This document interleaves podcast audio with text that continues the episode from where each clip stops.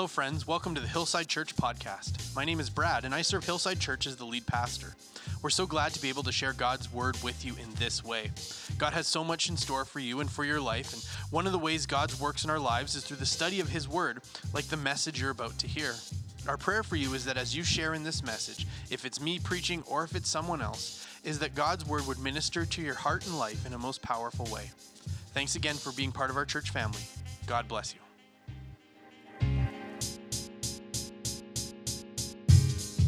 This week, uh, we're wrapping up our sermon series on heart habits.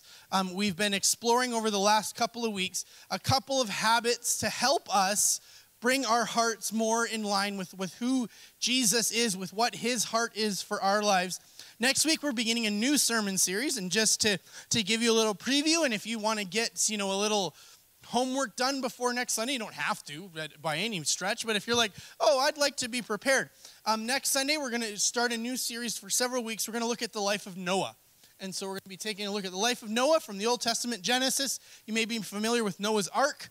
Um, it's more than just the story of a guy in a boat.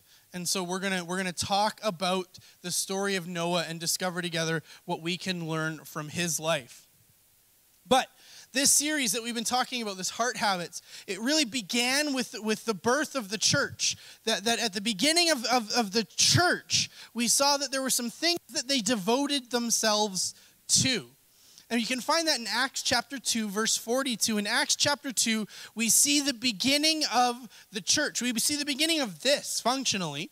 This gathering of people together really began in this way, not exactly like this, but in this way. And this, this is the lineage of that from Acts chapter 2. And the chapter begins with the Holy Spirit showing up to a room full of the followers of Jesus. and that is the moment when the church was born. And then in verse uh, after that, we see Peter gets up and he preaches this amazing sermon, and thousands and thousands of people come to accept Jesus as their Savior. And then that we see that the church becomes a thing.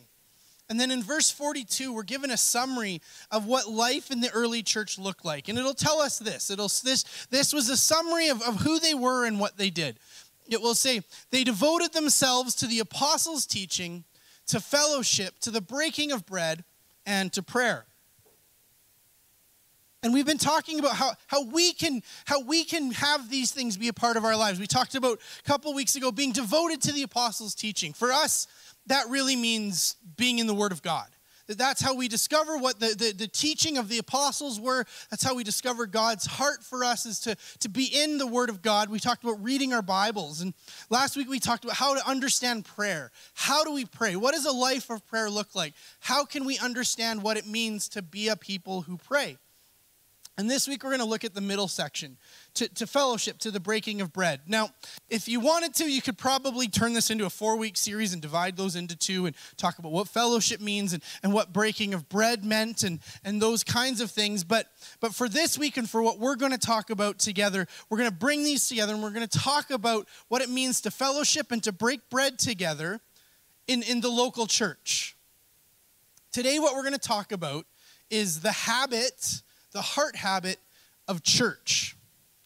So, something that you'll hear a lot today, and, and many Christians will say, is, is that, that, that you, know, you don't need to go to church in order to be a Christian, that the Christian life is personal.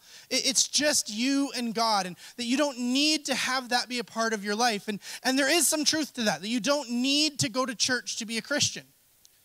But I would contend that you need to go to church to be a growing, thriving Christian to be to be all that you are called and created to be, you need to go to church. To be a husband to Yvonne, I don't have to do anything redeemable. To be a good husband for Yvonne, I better do something.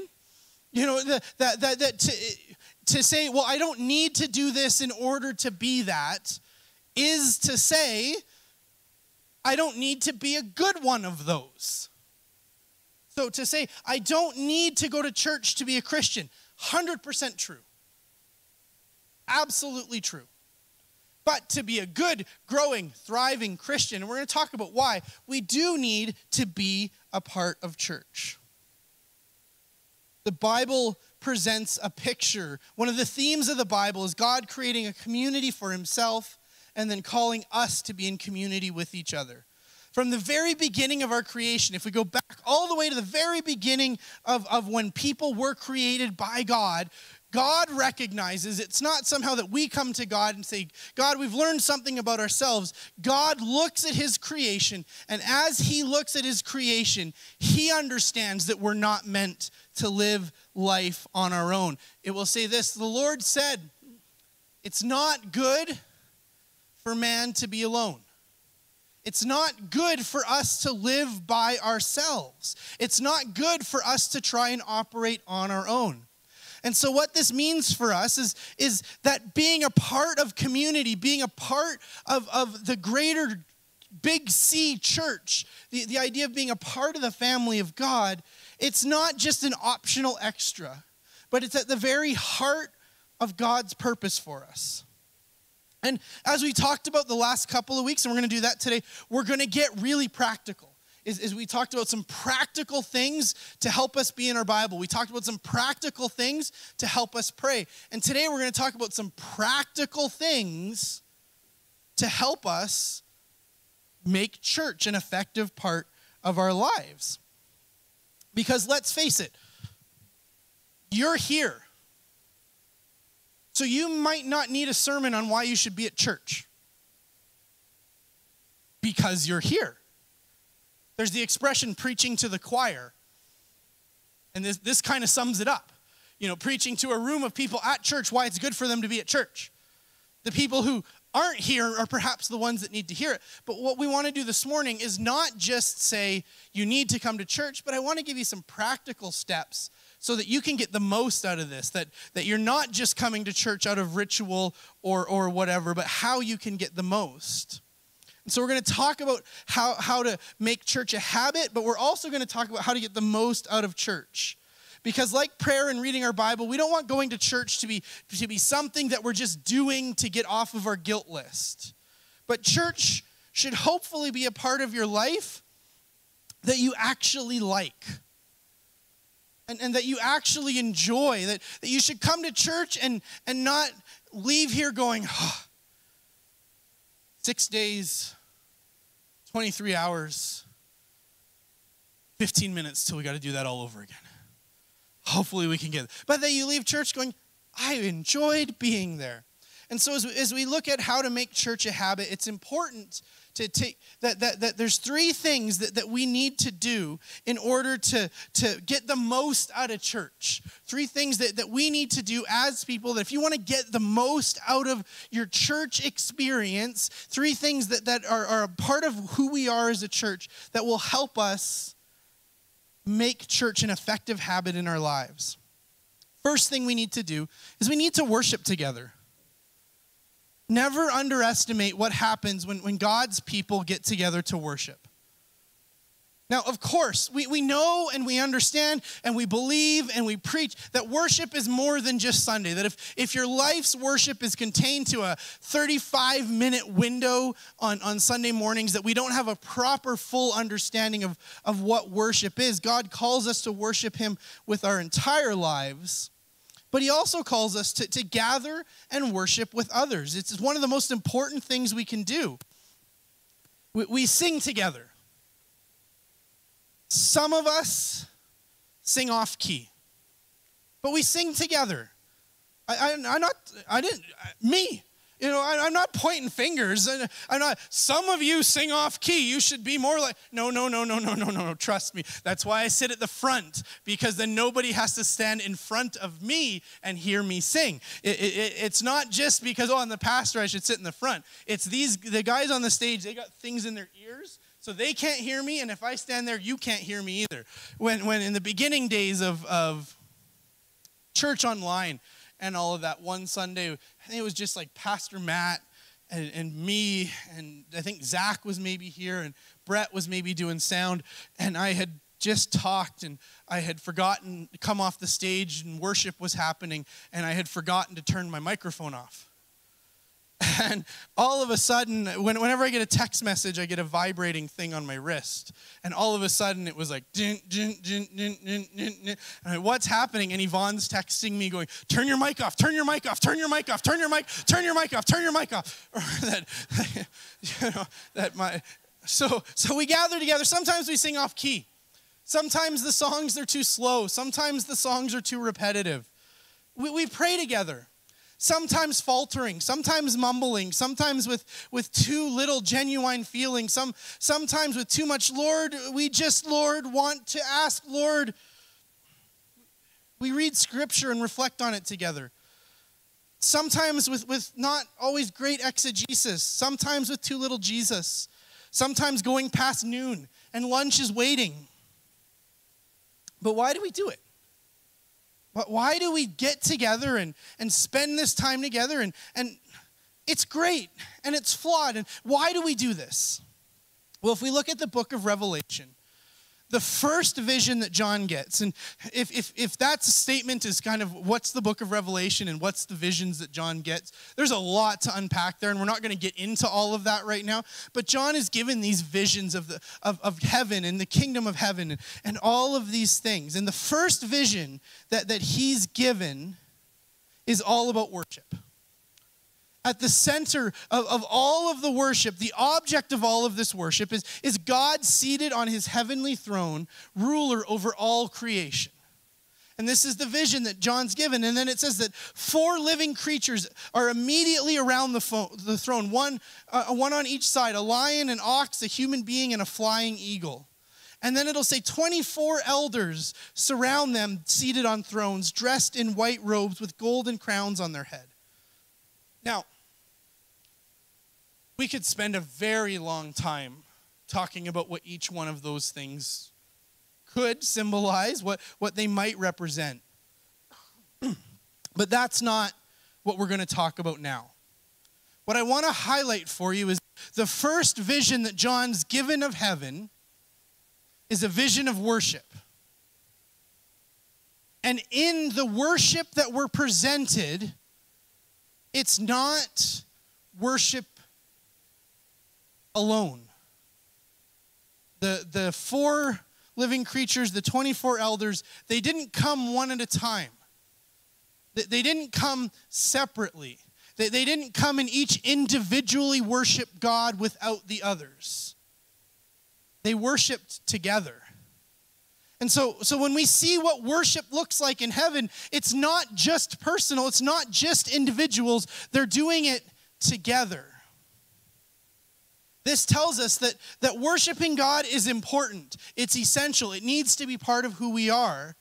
And not just worshiping God individually, although incredibly important, worshiping God collectively, gathering together with one another, is essential.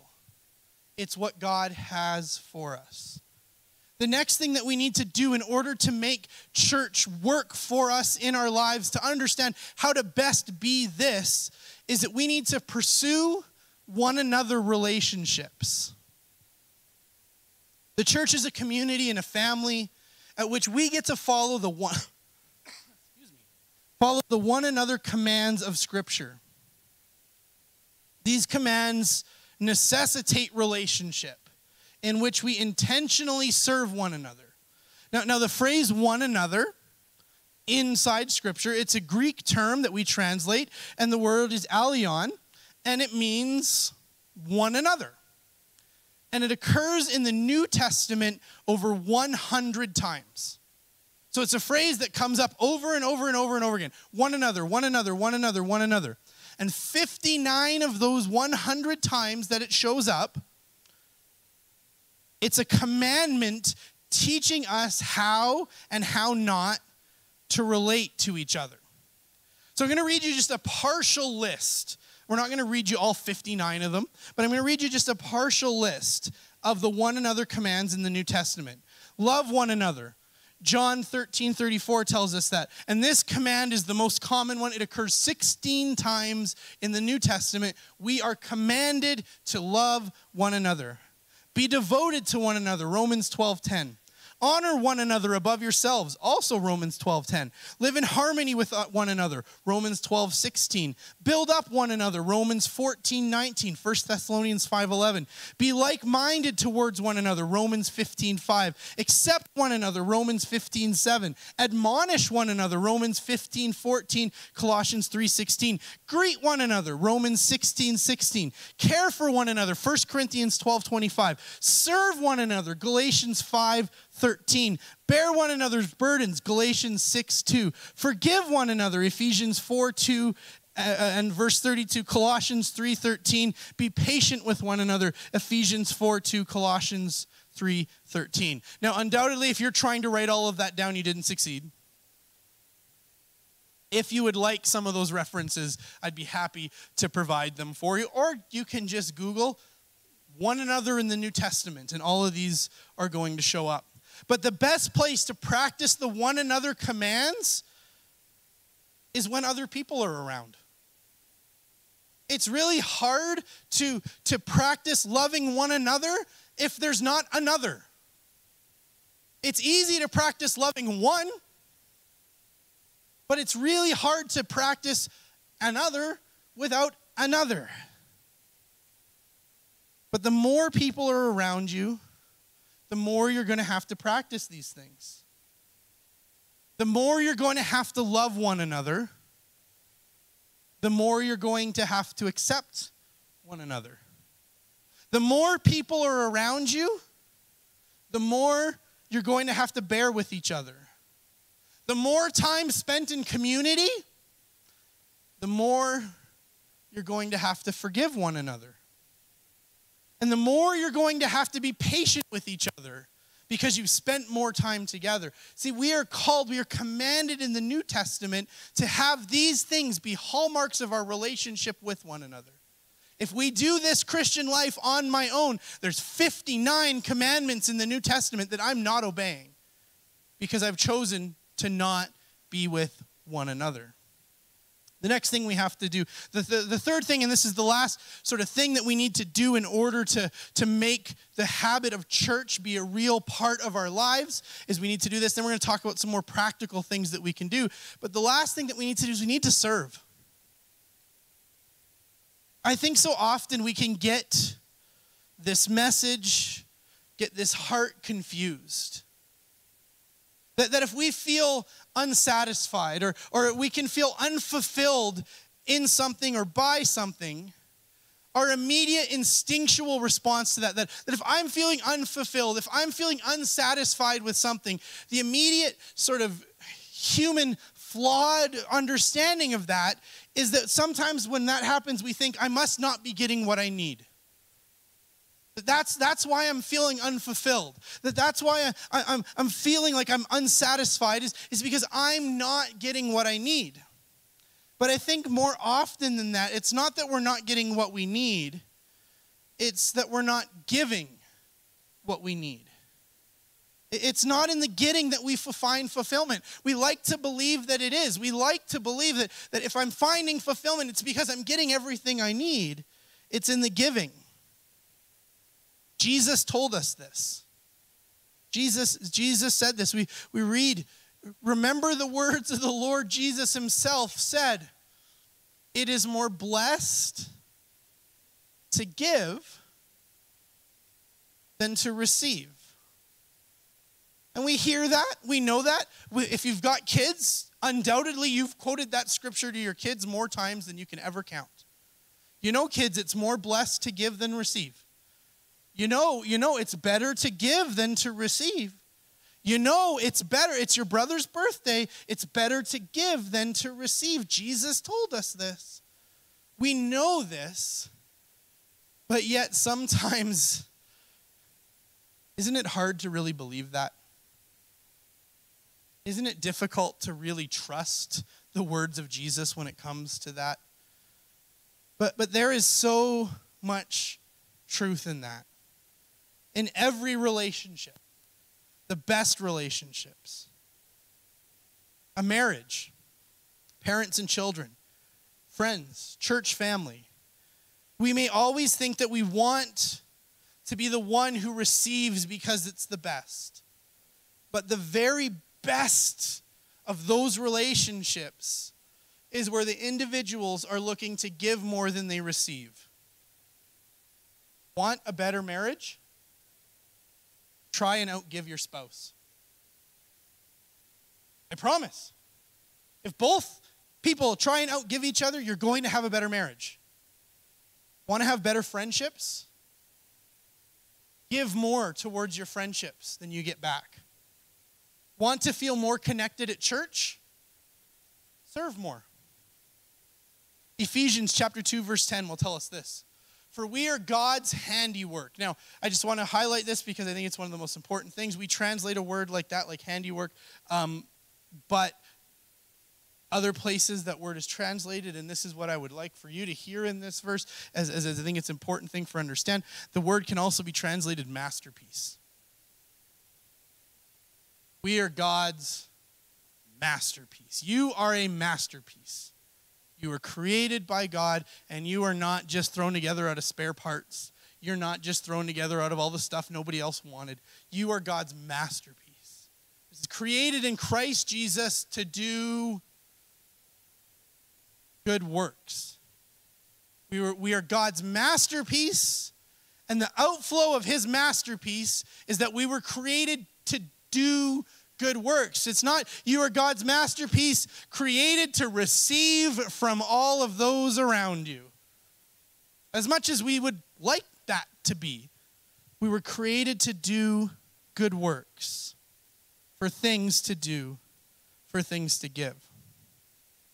And so if we can if we can put into practice those things, that if, if we can put into practice a heart that we, we we worship together because it's what God wants for us. If we can put together a heart of I need to be in community because I'm called to do that, I'm commanded to do that. I'm commanded to live with this group of people, some of whom I know, some of whom I don't know, because in reality, some of them are here to tick me off so that I get to forgive them.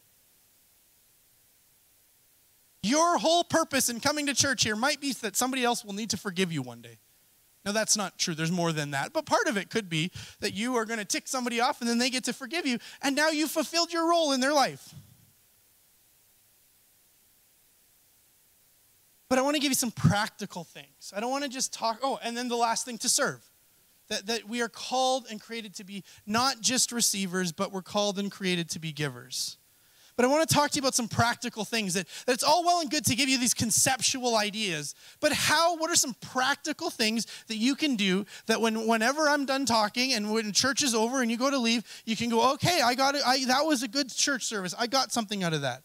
I, I want to give you some practical ways that, that on a Sunday we can make the most out of coming together. Now, really, there's three parts to a Sunday. There's before church, during church. Anybody want to guess what the last one is? After church. That's right. On a Sunday, there's time before church, there's the time when we're here, and then there's the time when we go home. And, and so I want to talk to you about how to do those three times in really practical ways so that our time at church is really rewarding. Here's what we can do before, during, and after we meet together, before church. It's basic, but it's an important step.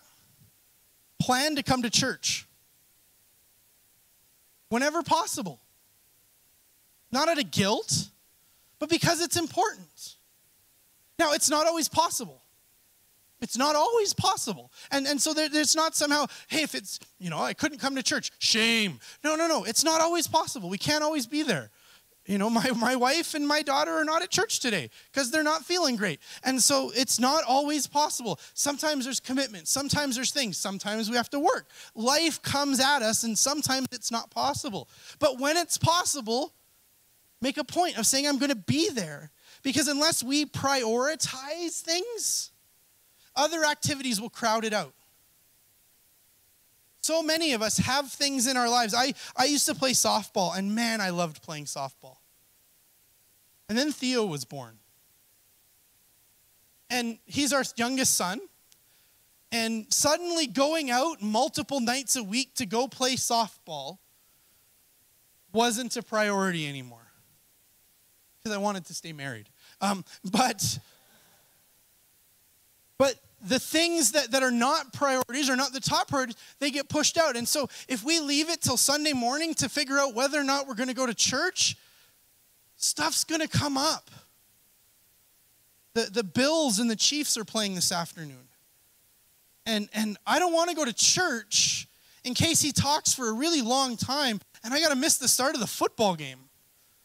You know, whatever it may be, if we don't make it a priority, it won't be a priority. I cannot tell you how many times I've spoken with people feeling frustrated with their connection at church, feeling distant or unconnected at church, but so often it's born out of a season where they're not coming regularly.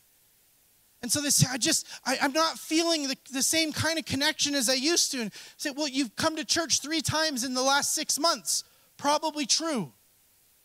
But we get that reversed and we, we, can, we can fall away from that.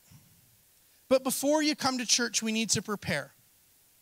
So, what, what can you do to prepare? Do your best to get enough rest to come to church. Again, it's not always in our control, but we do what we can. Do your best to make a plan for getting out of the house. For some of us, that's really easy. It's grab my jacket. For some of us who've got multiple little ones, for a 1045 service, it starts at 715. And the minute it starts to get off track at 717, if we're not on track, we're late for church. But if we try to leave it till 1045 and be like, oh, let's go to church, probably not going to happen. Here's the last one that I want to invite you to do, and I want to invite you to make this a part of your, your, your experience with church. Pray for God to work during your time with God's people. Even as, as it's just walking through the front door of the church on a Sunday. Let that serve as a reminder as you walk into the building to just be able to say, God, use me today. God, I'm available for you to use today. It doesn't have to be big, it doesn't have to be grand. Last week we talked about it doesn't have to have long, involved prayers, but God, use me today and then see what He does. So, we've prepared and now we're at church. So, so what are we what are we doing at church? What are we doing during church? Now, if you're a gym person, one of the things that people will tell you is that you, and you've maybe heard the, the, the, heard the importance of is engaging your core. That, that you can work out, but if you don't engage your core, you won't get the same results. Now, now, Aaron, you're probably the most gym guy here. Is that true? Yeah, maybe. There we go. Perfect. If you don't work out with your gym with, without engaging your core, you can do it, but you won't get the same results.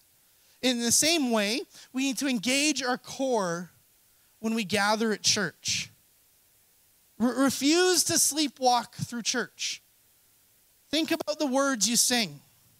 But let your heart engage with the truth you encounter. Listen to the sermon with expectancy.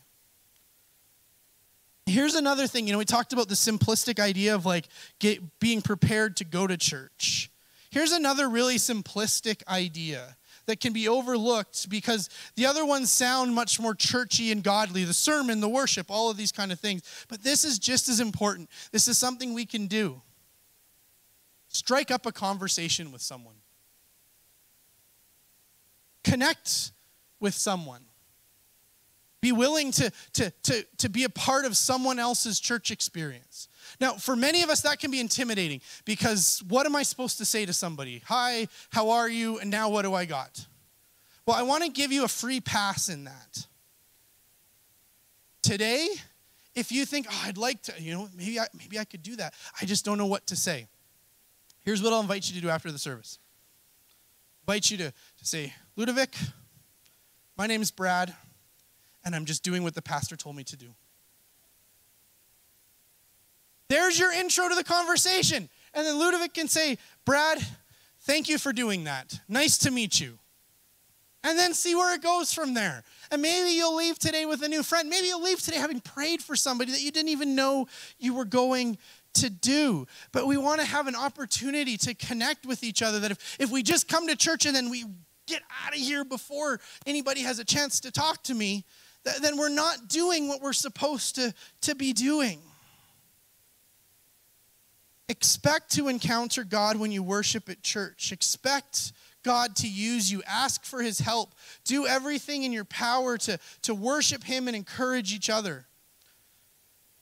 It's almost impossible for me to overstate the positive impact we can have on others if we are coming looking for ways to be an encouragement.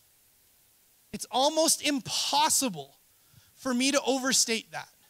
The, the, the impact that you can have on somebody else's life if you're looking to be used by God and willing to be used on, by Him. In fact, the, the writer of Hebrews will make a point of saying that, that we should make a point of meeting together. But he won't talk about, the, you need to not, you need to make a point of meeting together because just think of how much you could get out of it. You need to make a point of being together because it's going to change you so much. No, he says you need to, to make a point of meeting together because of the effect that you can have on someone else. He'll write this He'll say, Let us consider how we may spur one another on toward love and good deeds. Not giving up meeting together, as some are in the habit of doing, but encouraging one another He says, don't give up going to church. Don't give up being with other people because we need to be encouraging each other. That, that we need to be spurring each other on to love and good work. That, that as we're coming together, don't give up meeting because somebody might need you to be that for them. And then when church is over, after church, when, when you leave, take time to reflect on on what you experienced.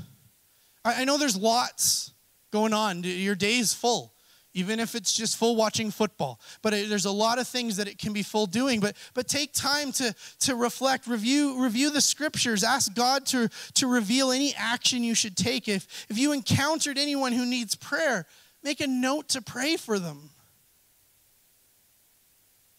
As part of a church we're called to, to engage. We're called to show up, to be intentional, expecting God to, to use us as we participate in the life of a church. We're, we're not meant to live this Christian life on our own. We're not meant to see this as an obligation, a nuisance, or something we do because of guilt.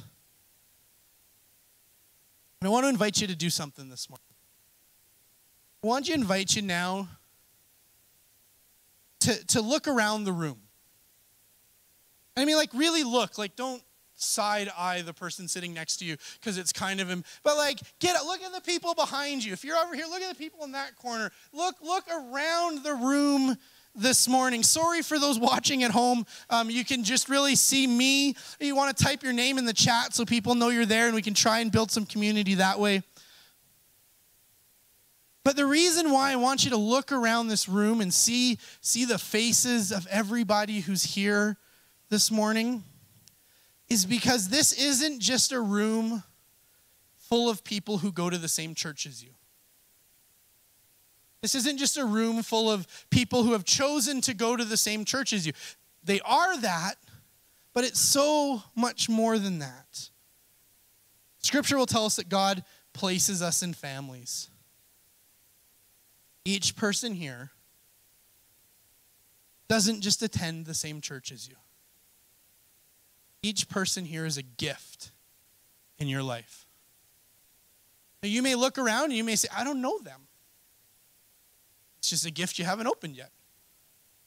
You're only halfway through opening your Christmas presents.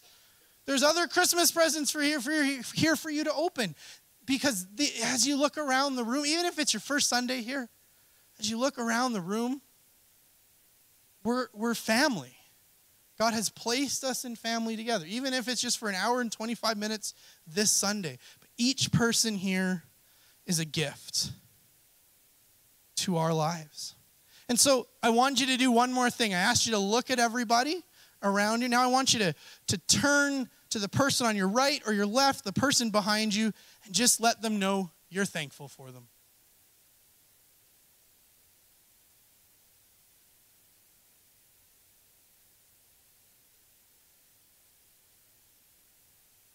We can be thankful for each other because we're a gift to each other.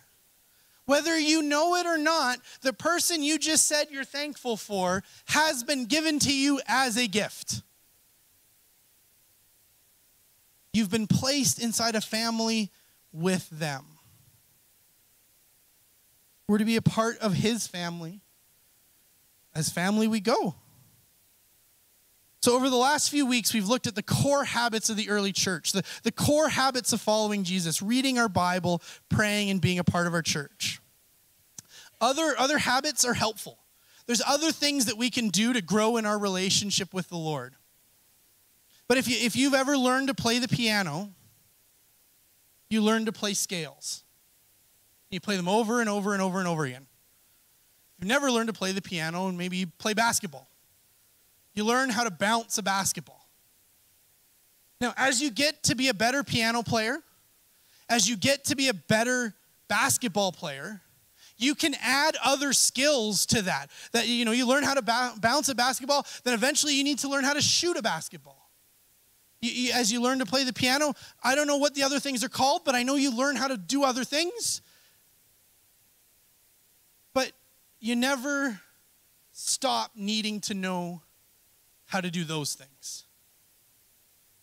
That you never say, Well, I don't need to know how to bounce a basketball anymore because I know how to shoot a basketball. They're both important parts of playing basketball. But if you don't know how to bounce a basketball, you can't play basketball. If you don't know how to play scales, you can't play piano. Whenever you're, feeling overwhelmed, it's helpful to return to core habits. They're foundational, we'll never outgrow them. Keep practicing your habits, incorporate them into your life. Allow these habits to direct your heart to Jesus. Practice your habits, take the next step, and God will be with you. Let's pray this morning. Father God, I thank you for, for each part of my family that's here this morning. God, and I thank you for the parts of our family that aren't here this morning.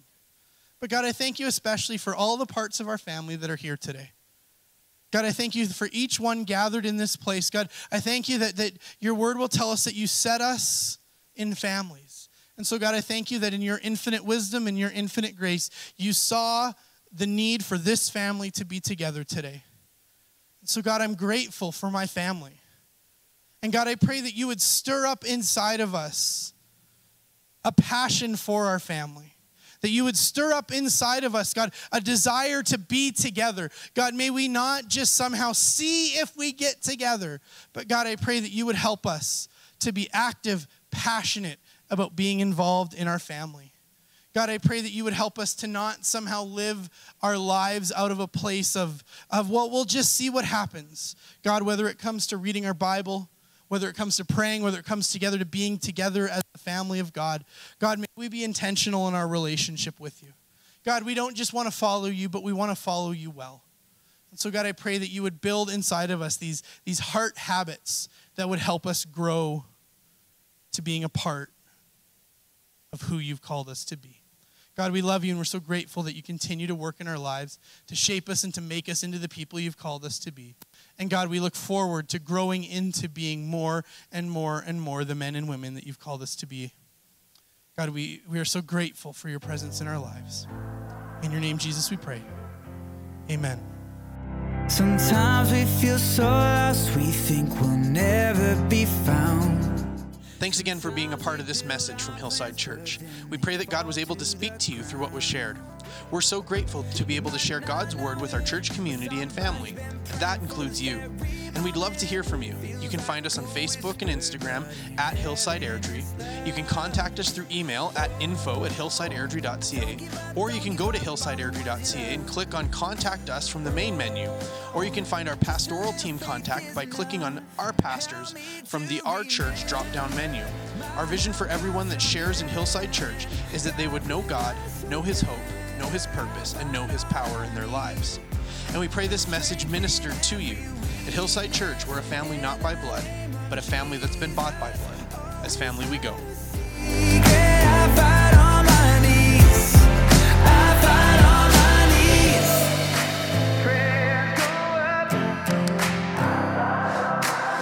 When I was younger, I was running like a prodigal. My mama praying every night that God would save my soul.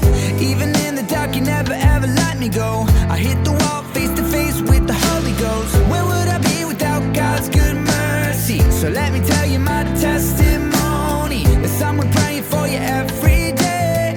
Now that's amazing grace. And